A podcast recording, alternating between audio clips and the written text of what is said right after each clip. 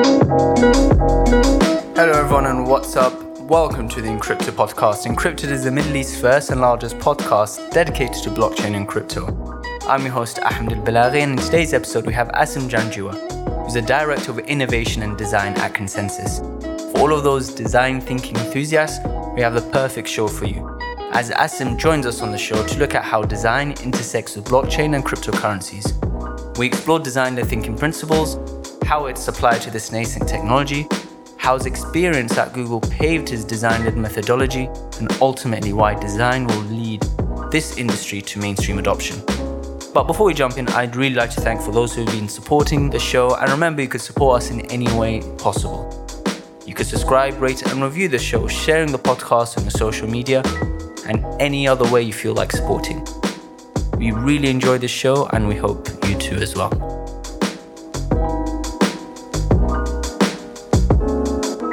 Hello, everyone, and welcome to this new episode of Encrypted. My name is Ahmed Al Balaghi, and I'm coming to you from Area 2071 right here in Dubai. And with me is Faisal again, who's finally here. Hi, guys.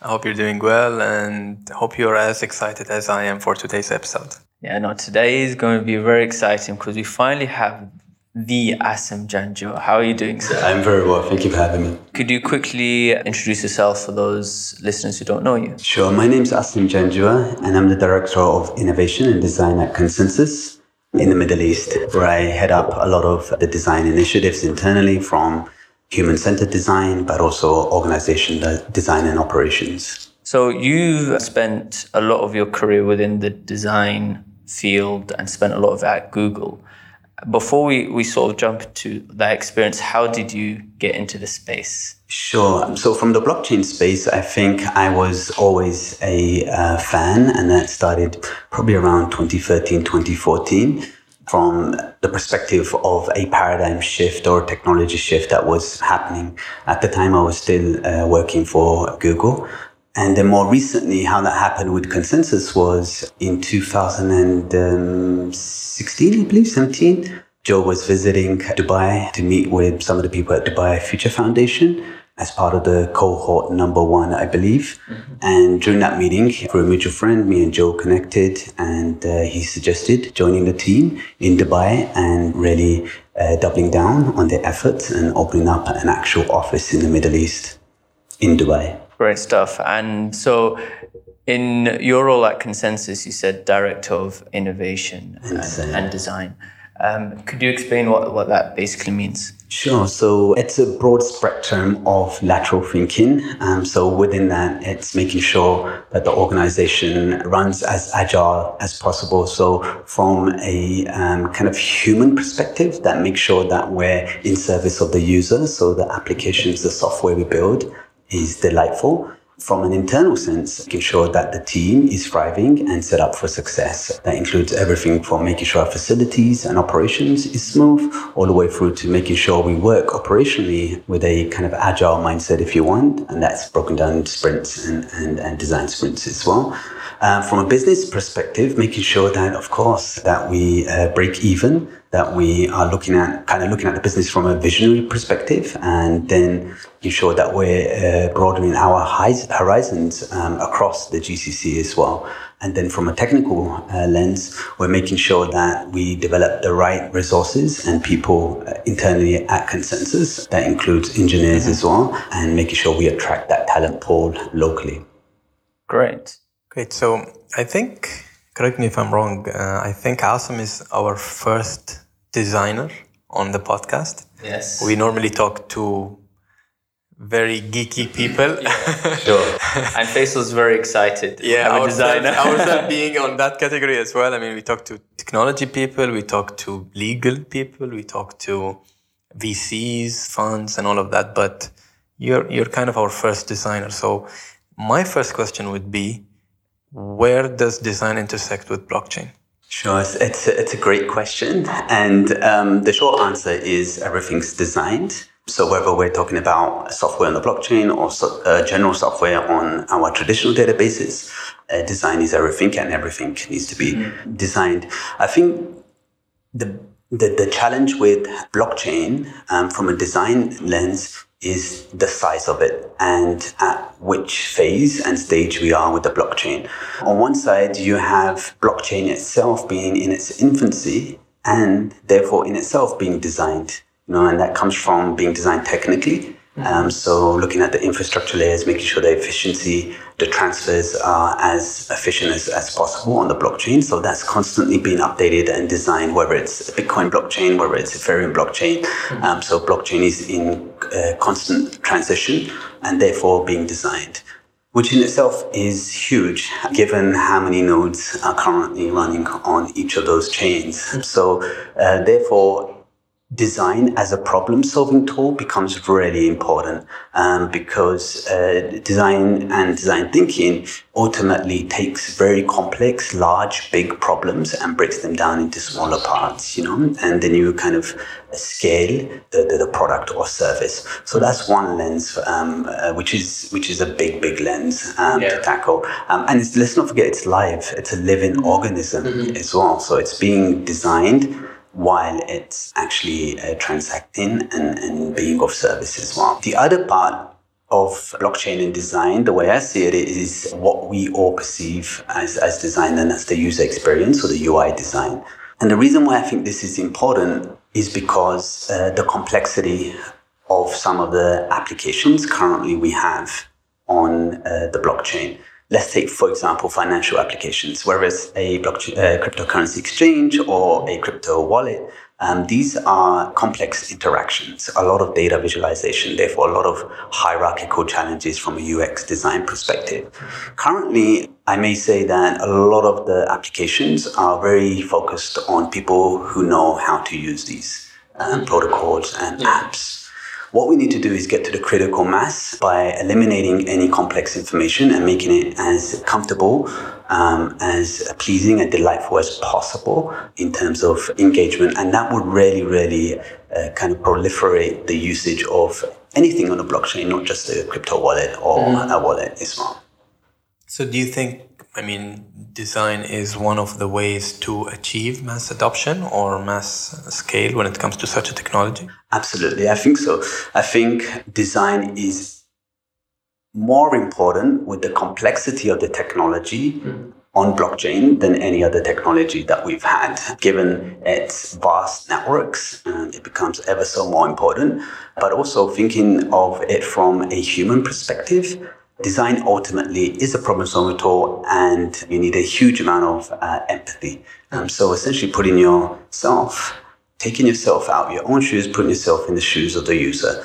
And that's where design becomes really important on the blockchain. I think uh, from a user experience perspective, the challenges in design are not any different um, from conventional design um, of user experience. Mm-hmm. Yeah? yeah.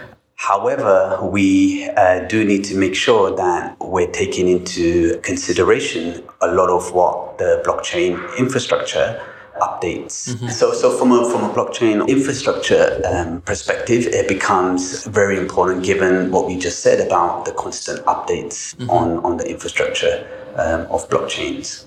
All right, and okay, so you basically mentioned sort of from my because I don't know much about design, design thinking. So from what you've basically said, there are two types. There's the UX side, and then there's sort of the processes side. Um, which one do you think is more important to focus on in, in currently for, for the industry so that there could be more uh, adoption?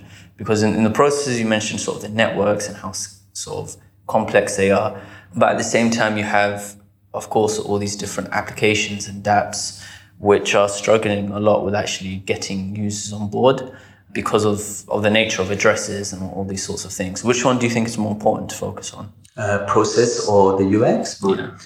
Let's frame that in a, in a slightly different way. So, process for me is the more kind of architecture okay.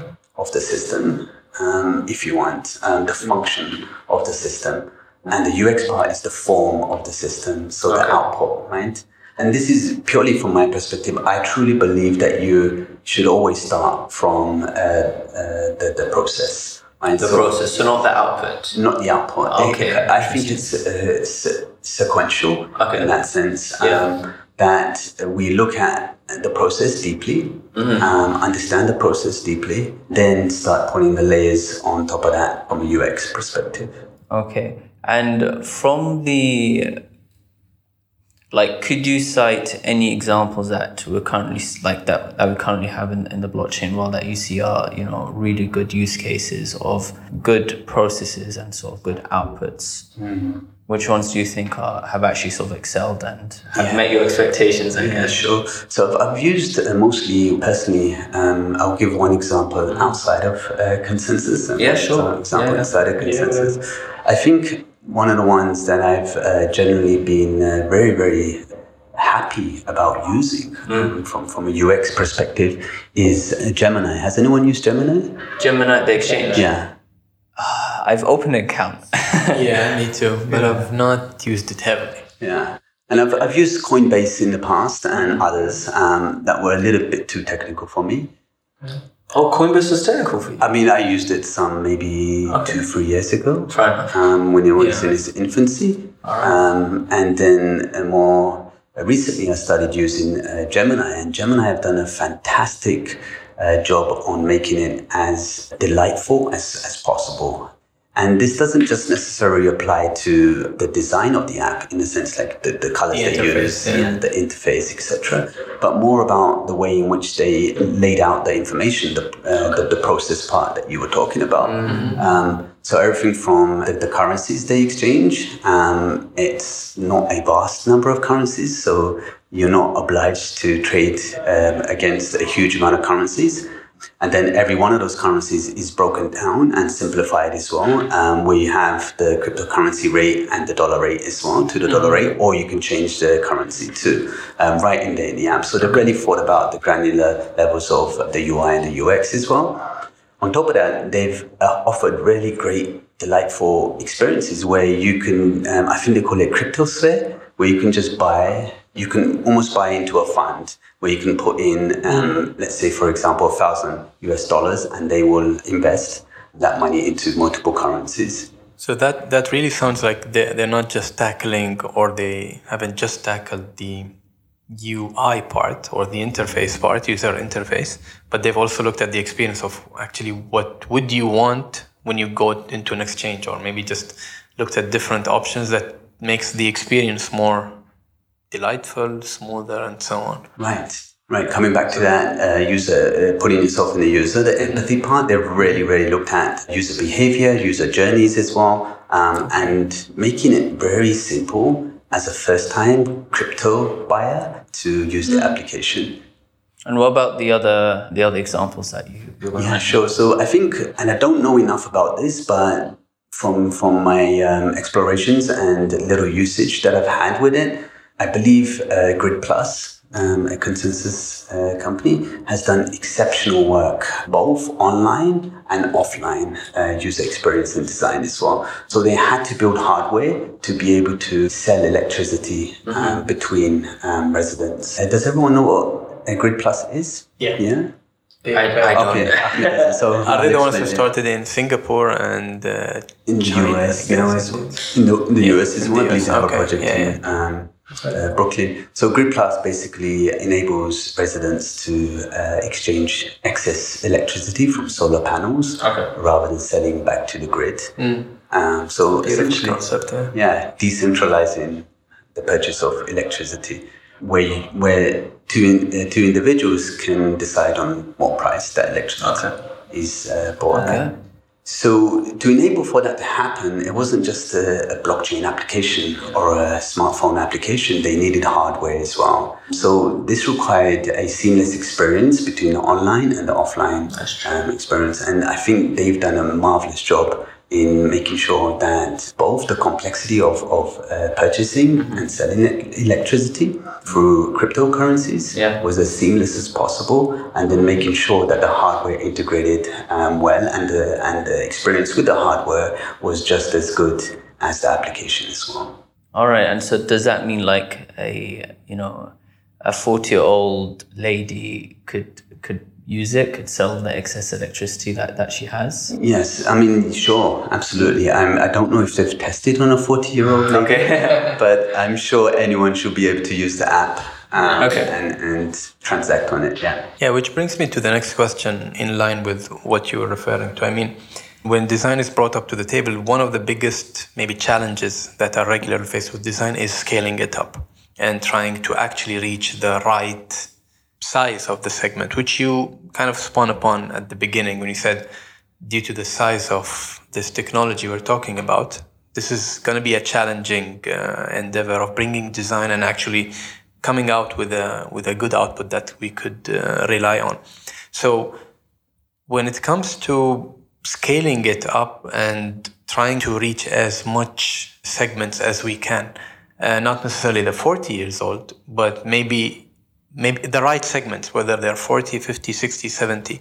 How, how do you think the, the, the best approach to do that would be? I mean, does that mean that everyone has to think in the same methodology or process that we're referring to as design, or will that only come with time where people start to get fed up with some technologies and then others come and enhance the experience? Yeah, it's a great question, Faisal, and a complex question. So we're going to have a whole podcast just on this one. so it's complex in the sense that it's multi-layered, uh, multidisciplinary, multi-stakeholder, yeah, and then uh, very complex in the sense that it ultimately requires a mindset shift inside the organization or the team as well.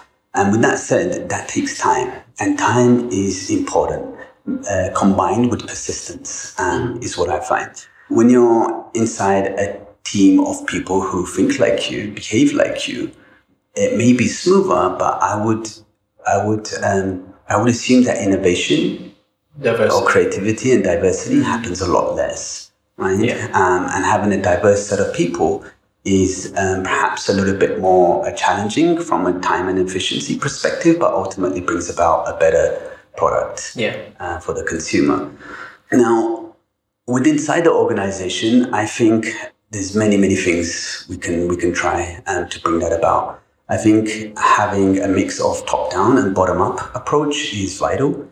Top down in the sense that having leadership bought in to the importance and significance of design, but not design from a user experience sense or UI sense, um, The process. the process, but also the ROI of design, the KPIs of design. Right. So often design is, is seen as an afterthought um, to building the functionality.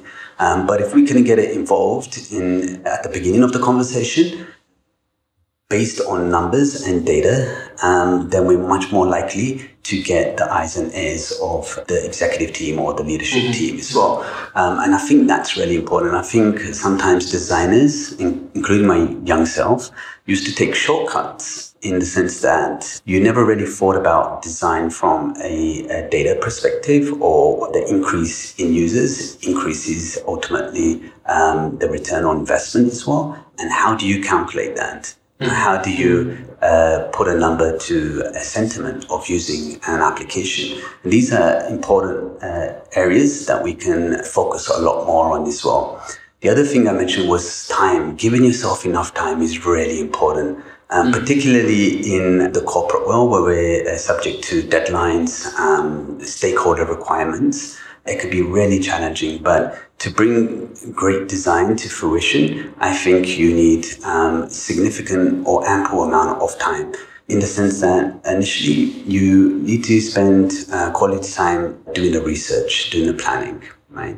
Um, and inside the research and planning is where you get a, a fundamental understanding of what the problem is and who you're resolving this problem for. Um, I think sometimes we end up just resolving the problem for ourselves, or Or everyone. or everyone, or the business, you know, and we forget about the critical mass the users outside. ones, yeah.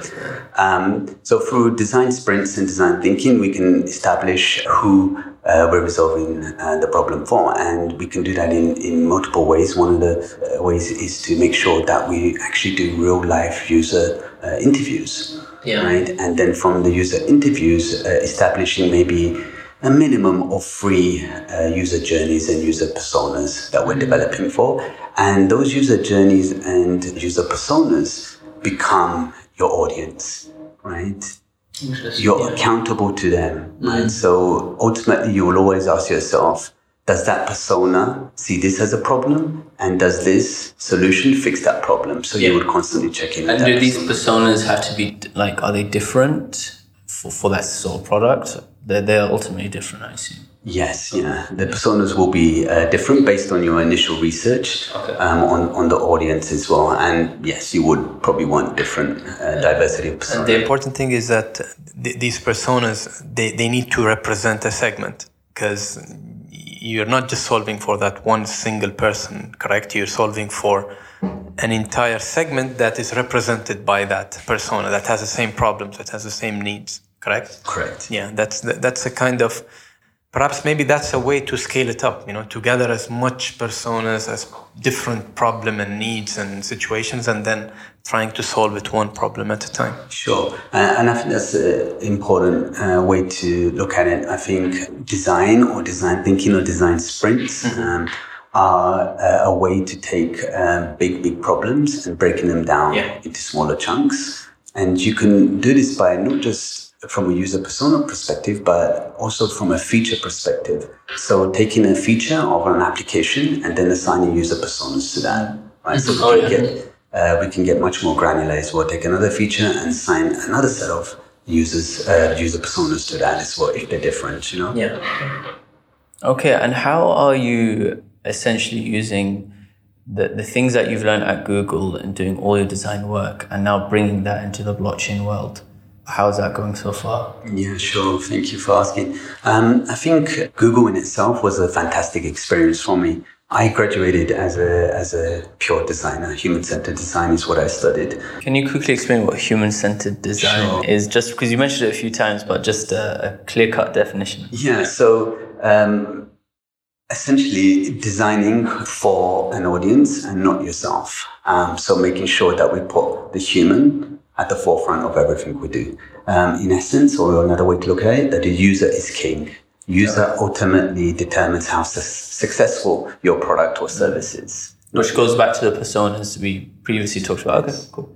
Human centered design uh, helps to make sure that our experience um, of interaction with a product or service, and this isn't limited to applications, this is limited to the chair you're uh, sitting on, to make sure it's ergonomic, make sure it's comfortable, um, and so forth. Okay. Yeah. So at Google, um, I was hired to be a designer, and really quickly, because at that time in 2007, it was very much an engineering company mm-hmm. still, yeah. super super uh, heavy on engineering, and some of the smartest engineers there as well. Engin- engineers ultimately develop the product and then design the product as well. Mm. Um, oh, And designers were far between, and it was like a handful of us who would just get assigned a project, usually after the fact you know, um, and then we'll come in and we'll be seen as decorators, you know, mm-hmm. um, that type of mentality. Even at Google, you know, that, that fundamentally changed around 2009, but yeah. in the early days, even Google um, uh, struggled with putting design um, at the forefront of everything it does. And I saw this um, initially as, as a, um, a, hindrance to the design process. But ultimately, what I found myself doing is becoming an engineer. Um, I taught myself uh, front end programming, um, CSS, HTML, JavaScript, nothing too complex. Um, as a way to really understand some of the challenges that engineers and developers go through as well. And I, I didn't know this at the time, but I was bridging the gap between design and engineering. Um, so I can speak to engineers when I needed to, and I can speak to designers when I needed to. Um, later on, that meant me and several others developing what we see today, or what is called today as systems design thinking, so that you develop design with the same mentality as developers develop code. Yeah. In essence, is the code bug free? Is it maintainable? Is it scalable? Is it future proof? Mm-hmm. Yeah. With that lens on design, um, some would argue that you're eliminating the creative process of design, the artistry of design. Yeah. Right? But at what cost? The cost at the time for Google was inconsistent user experiences a suite of products that looked completely different because different teams were working on them, mm-hmm. right? So later on, uh, this went on to become material design, where you had um, a design language that was scalable and maintainable in the same way that we look at code as well, right? So it's a dynamic design language in that sense, yeah.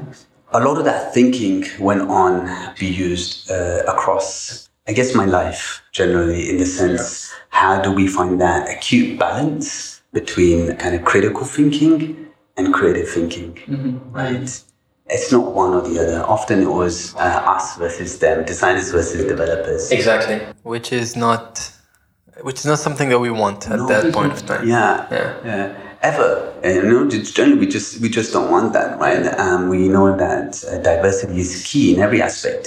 Um, this diversity of thought as much as diversity of gender to make sure that we're building innovative uh, products as well. Yeah. So that experience helped me to help Consensys focus on being a design-led organization. Um, on on the on, on on a high level, uh, that meant making sure we had a agile mindset. So making sure we break down things into sprints right from the beginning, and uh, making sure that designers were part of the team right from the beginning. Right.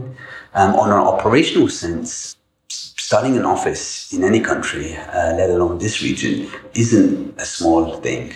Right, so it's complex from, from legal challenges, compliance challenges, bank bank accounts, um, getting an office space, having it fitted out, and everything that comes with that process. I essentially applied a um, design thinking mindset to it as well. So broke down business operational needs into work streams um, or sprints if you want, and mobilize the team um, to focus on the office fit out, to focus on budgeting, P&Ls, um, bank accounts, and, and so forth. So what ultimately seemed like a really, really big task from an operations lens, several much smaller tasks that eventually um, came to be Consensys. Okay. Beautiful. That's awesome. um, I want to go back. I wanted to go back to one of the um, things that you said in the beginning, which was paradigm shift.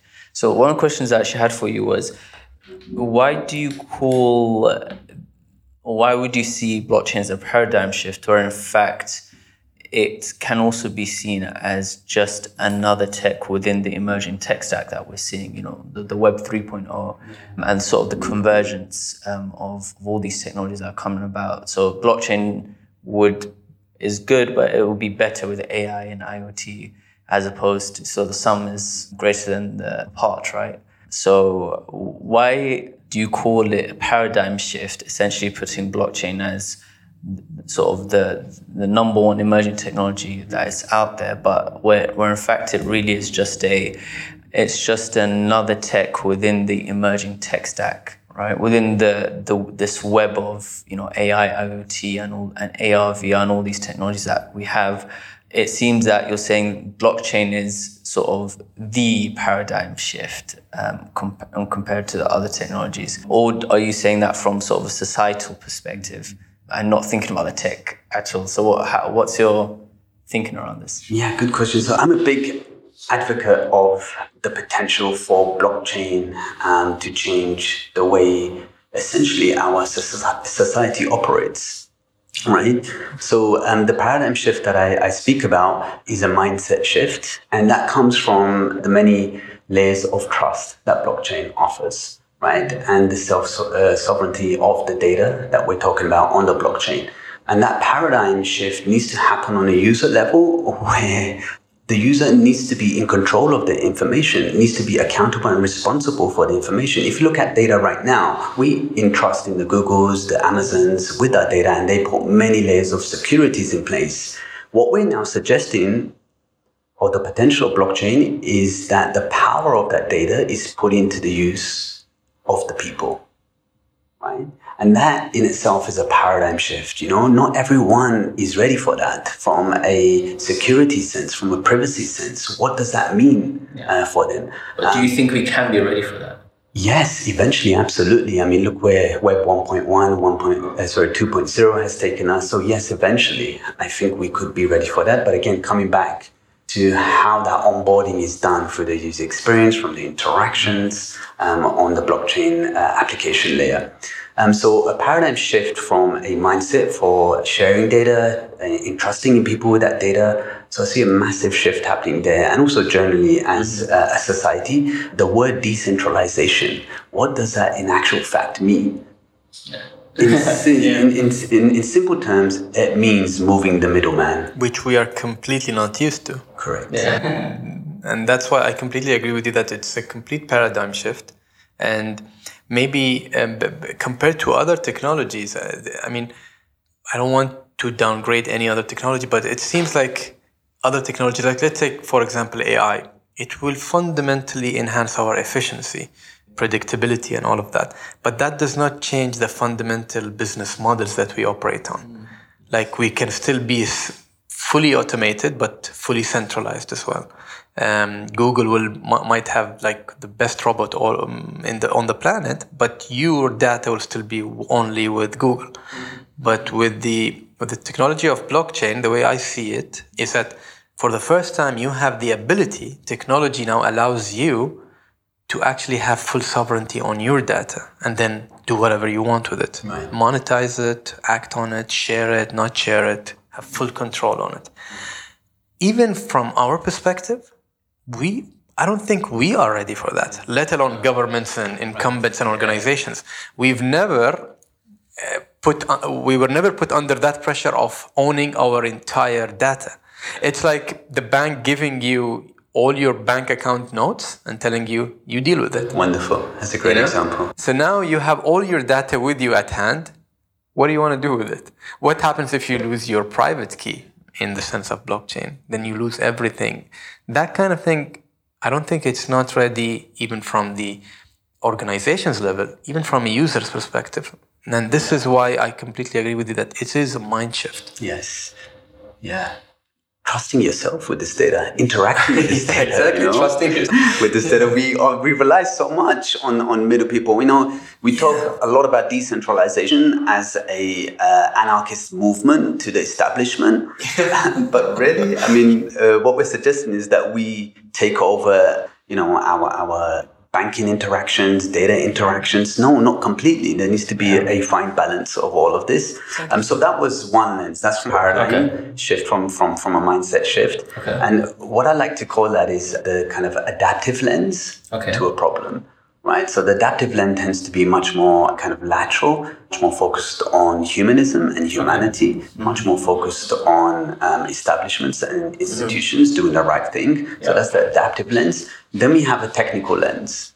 Okay. Right? And and from, from a technical lens, mm-hmm. the change isn't that vast. As you mentioned, this is an evolution of many, many technologies coming together. And blockchain, in my personal opinion, in itself, doesn't do much.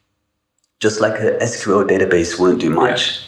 by itself, right? Yeah, I, I, agree with you on that. Yeah. yeah. From a future perspective, blockchain has massive potential. And I think you kind of touched on this earlier on, so I don't want to steal your thunder. Um, no, but no, I no. absolutely agree with you that blockchain is going to play a pivotal part in connecting the dots between big data mm-hmm. and AI. Yeah. Right? And I say this because big data is key. Data generally is key into building um, the next platforms, the next yeah. applications, and so forth. Right? Mm-hmm. Blockchain is really smart in terms of um, asymmetrical data transfer, security, privacy. It's a very, very well structured database. Yes, it can be much more faster, and we're working on the scalability aspect. Um, and then AI is the output, the actual applications mm-hmm. that we interact with right? So those three together, ultimately, I believe, will be the future of Web 3.0. Mm-hmm.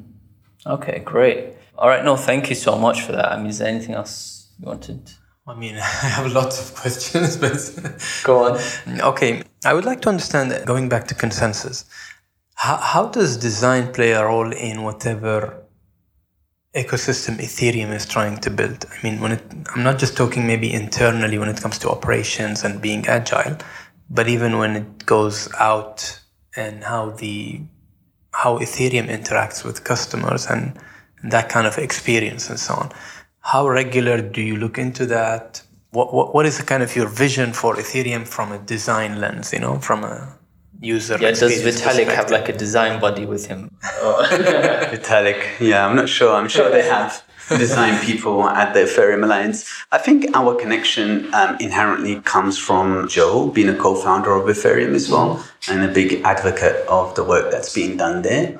So there's clearly a connection there um, on uh, building on the Ethereum network. I too genuinely believe that of all the kind of blockchain networks out there, that Ethereum has the greatest potential for impact. I also agree that it's not quite ready right now. It's going to require work, you know, on, a, on an infrastructure level. And we touched upon some of those um, aspects of what, what work needs to be done to that. I think from a design lens, it's a good question. I don't think there's any right answer to this. But if we look, if we compare Ethereum network to the open source movement that happened, you know, the Linux movement and the PHP movement, I would love to see a lot more robust kind of uh, API, SDK integration on Ethereum and documentation as well uh, to allow, you know, the future young developers and programmers to uh, build on that and create new applications, create new use cases on the Ethereum uh, network. Did that answer your question? Yeah, uh, it's just that. Yeah, I guess you, you, what, what I was looking for is what you mentioned. Uh, basically, at the end of the day, the, the the real KPI is adoption. Yeah. So that adoption could come from people who are developing Sure. new applications for other people. And It could be from directly like the end users trying to tap in and being part of the network and so on. So yeah, I guess uh, I guess design will play a big role into this. Yeah, and I think on the application layer, design will play a massive role. From a from a developer layer, we absolutely need more developers um, integrating with the Ethereum network so that they can be more user-facing applications. as well. Okay, cool. Like thank you so much, Asim, for coming on. Pleasure having you as always. And if somebody wanted to reach out to you with questions or anything, how could they get in contact? Sure, my email address is asimjanjua at gmail.com or you can reach out to Faisal Ahmed uh, for my contact details. Absolutely. Well, thank you so much for listening, and we really hope you enjoyed this. If you have, don't forget to subscribe to the show. Asim, I saw you subscribe today, so thank you for that. and Did you um, make him rate it as well? Uh, well, that's after this. that's the next step. And make sure you rate um, and review the podcast as well. We really like those reviews because it helps the podcast go up in the charts. And also, you could support us by sharing the podcast with your friends on your social network. And yeah, that would be very great. So, thank you so much Thank for you. listening on, and thank you, Asim. coming. Thank you both.